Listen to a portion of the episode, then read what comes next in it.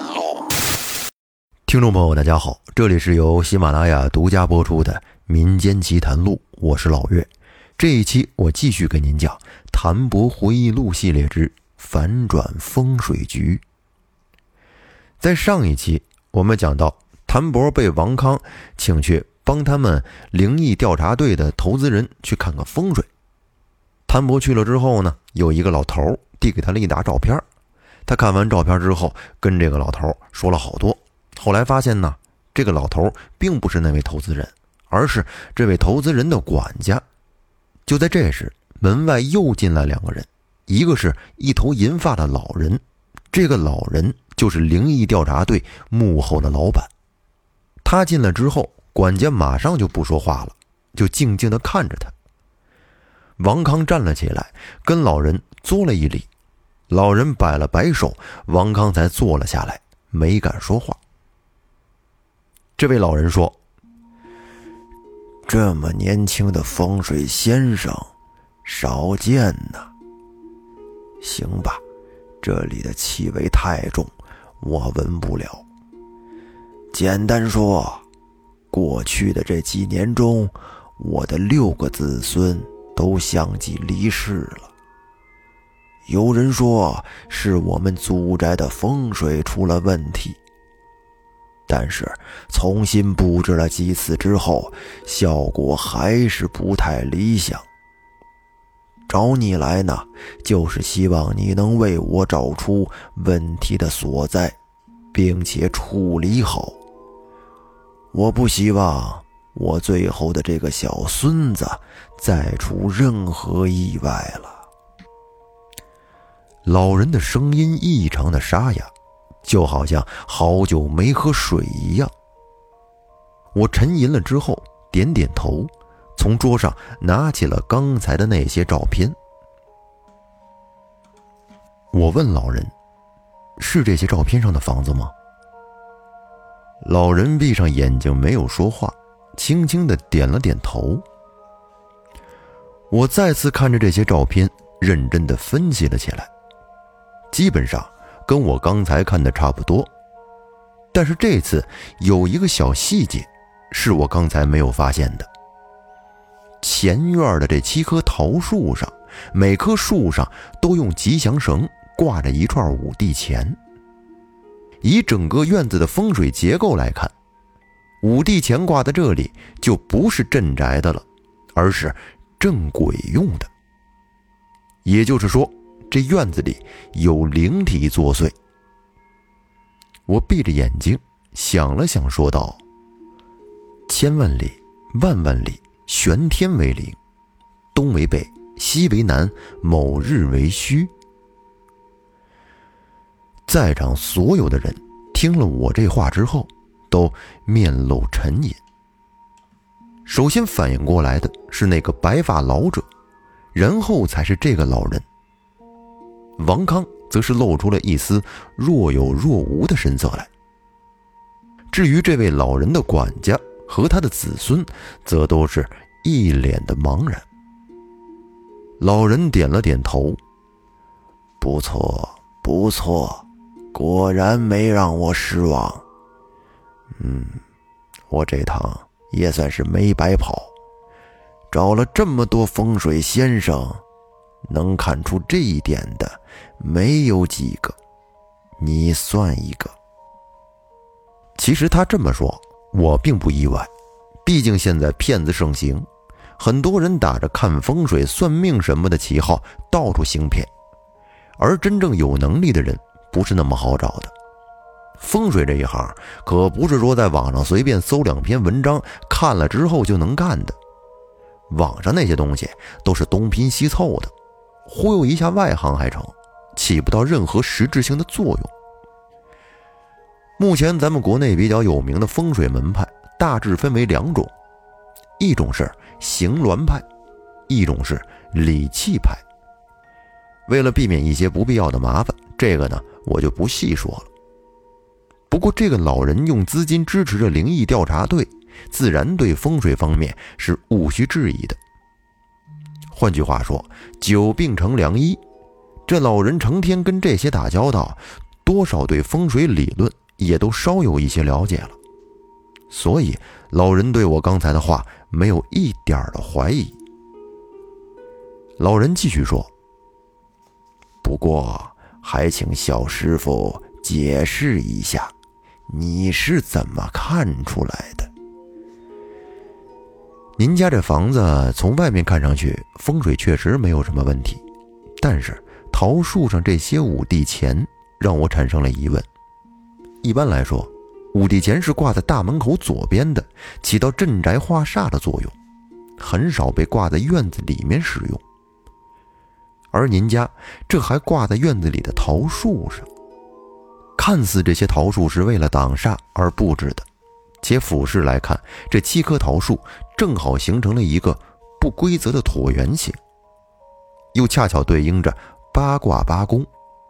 但唯独正宫的正宫气势最为薄弱，正宫属卯，也就是卯未形同虚设，虚卯为阴，再加上这些桃树上的五帝钱，还得用吉祥绳绑着，这正是玄天藏局常用的方法。另外，我在想，如果单纯只是看阳宅的话，您也不可能让灵异调查队来找风水先生了。以您的身价，随便找一个主流门派的都可以看了，更不用让您的管家来试探我。所以，我更确定，您家的祖宅就是一个阴阳风水局了。哦，那依你看，风水有什么问题呢？老人的神色没有一丝异样，显然我是说对了。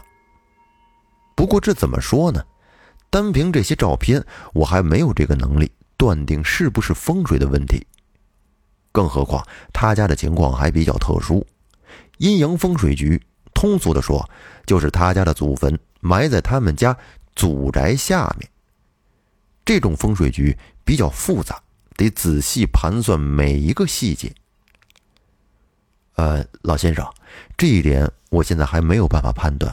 我得到现场去看看，才能得出结论。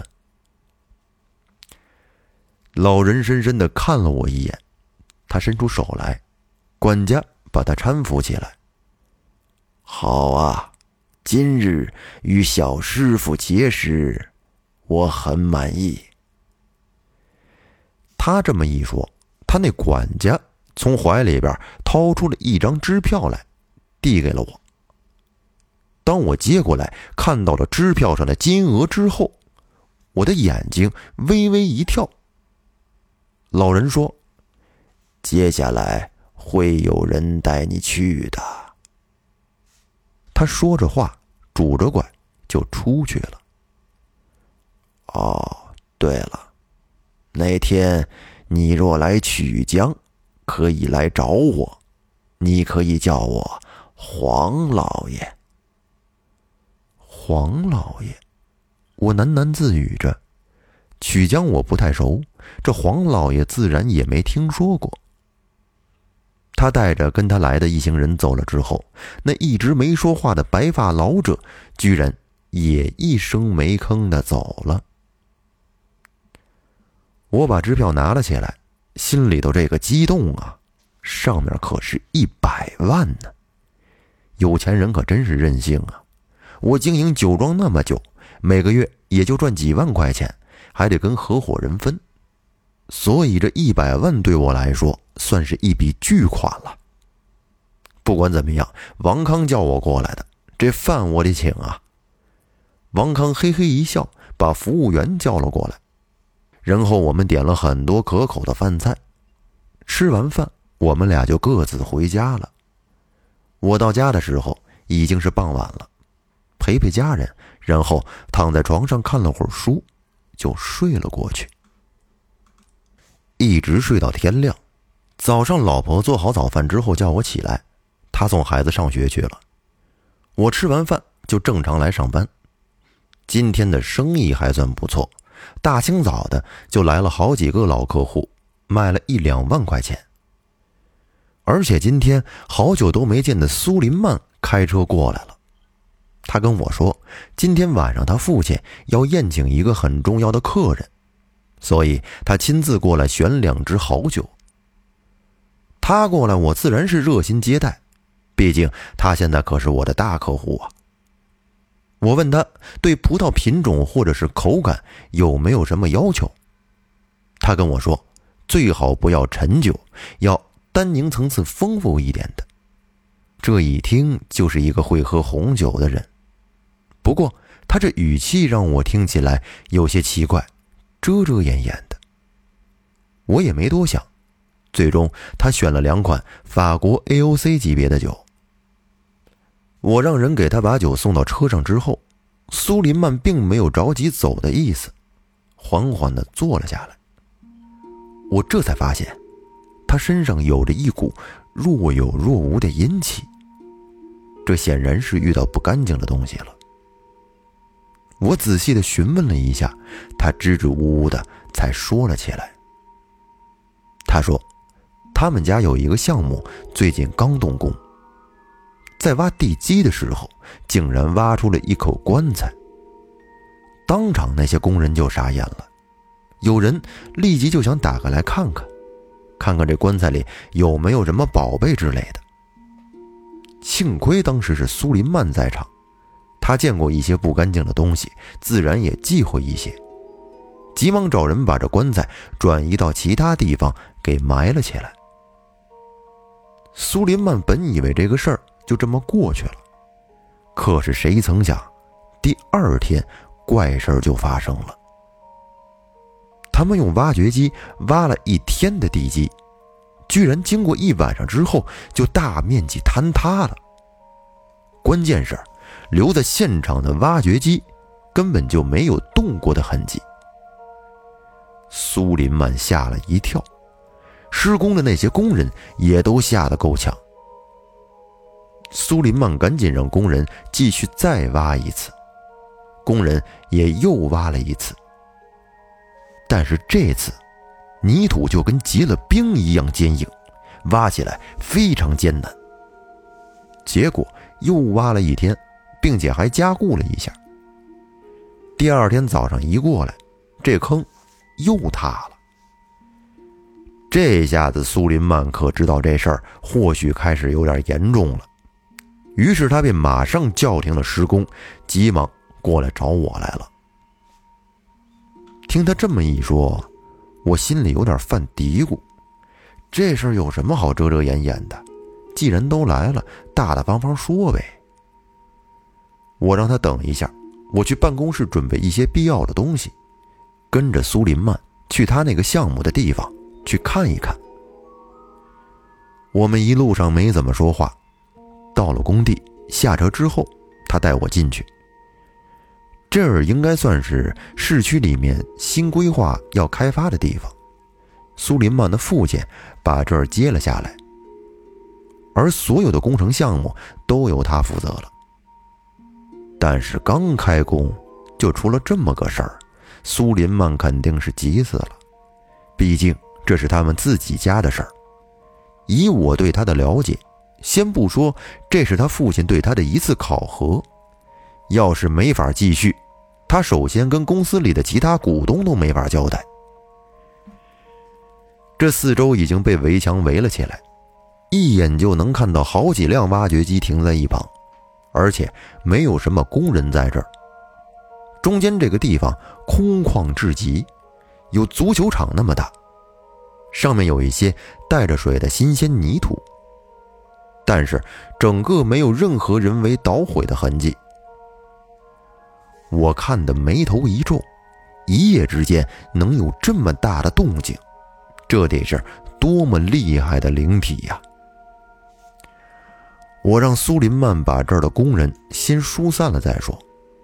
苏林曼去通知工人，而我则是掏出九星罗盘，在这四周看了看。这一看，顿时让我有点无语了。这地方居然是一个……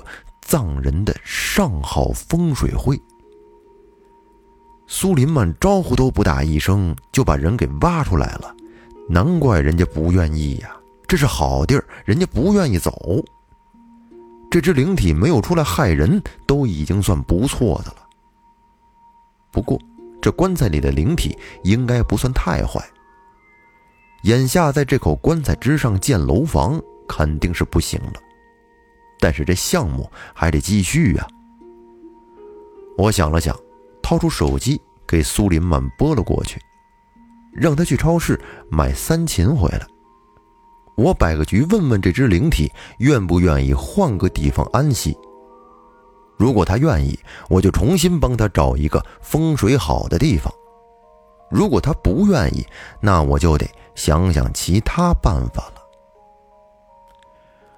工地里的工人陆陆续续的都走了之后，我从包里请出三炷玄香来，插在埋棺材的地方，掐出合指手印，点在香上。可是没想到，刚插到地上，这三柱玄香竟然诡异的灭了。看来这只灵体是有点脾气呀。就在这时，苏林曼回来了，稍微准备一下，把一只整鸡、一只整鸭，还有一只大烧鹅放在了埋棺材的地方，并且叠着杯子倒了三杯清酒。我看着手里的罗盘没有任何异动，便再次请出三炷玄香，点着之后交给苏林曼，让他诚心的磕头认错。苏林曼接下香，刚跪下来，一阵阴风毫无征兆的就吹了过来。等这阵阴风散去之后，已经半跪着的苏林曼怎么都跪不下去了。这显然。人家是不领情啊！苏林曼瞬间就叫了一声，差点把手里的香都扔了。他脸色苍白。我告诉他别害怕。苏林曼咬咬牙，退到我的身后。我深深吸了口气，直接对着埋棺材的方向喊了一句：“喂，你要怎么样才能原谅他？”顿时，那股阴风又吹了起来，没有任何停下来的意思。我看着地上的贡品，眉头一皱，回头对苏林曼说：“不要害怕。”然后我掏出手机，准备给王康打过去。毕竟他现在可是灵异调查队的人，肯定有办法对付这棺材里的灵体。当我翻找王康电话的时候，这时，一个陌生的号码拨了进来。